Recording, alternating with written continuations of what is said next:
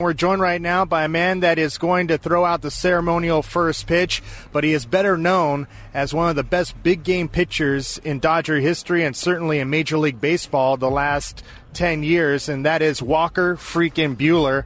Buehler, thanks a lot for the time. Appreciate it. Absolutely good to be here. Feels weird you're throwing out the ceremonial first pitch, doesn't it? It does feel weird, yes. Uh, I think I'm going to go left-handed, so okay. don't uh, don't give me too hard of a time on the uh, on the form. I was wondering how you were going to do this. Maybe get closer to home plate, but I don't feel like that's your style. Um, I'll probably go right in front of the mound. I probably won't go up there. It's uh, it's Kershaw's day, so I'll probably avoid that.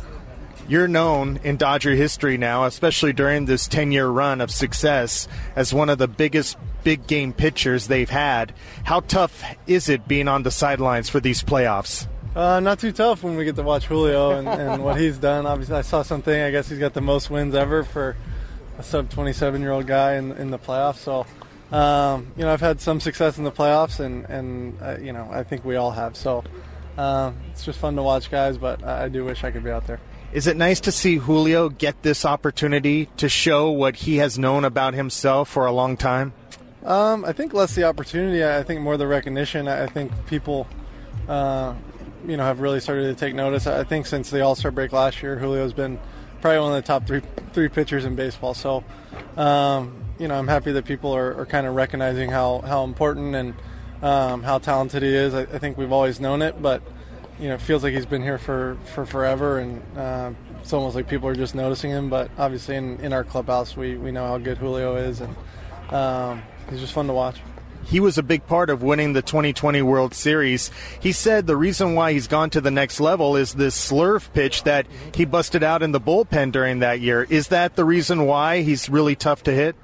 Um, I think it's a you know an additional reason. I, I think he's got a good fastball. He's left-handed. He competes, throws strikes, really good changeup. So, um, you know, I think he's always been extremely talented, and, and the ability to kind of make up a new pitch that that kind of can move you to the next level is, is something that's not super easy to do and, and something he's done really well. Walker Buehler is our guest. Not only is he throwing out the ceremonial first pitch tonight, but tomorrow on national television, he is going to be an analyst. He is going to go to work for before game three. So on Friday, you're going to see Walker Buehler on Fox Sports One.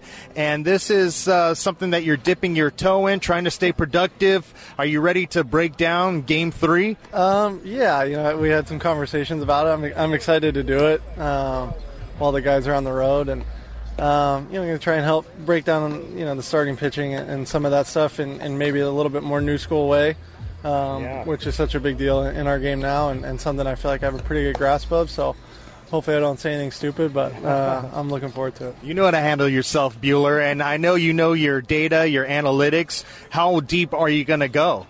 Um, I'm not really sure yet. I'll probably have to, to talk to some of our guys here and, and get some help, but uh, it should be a good time.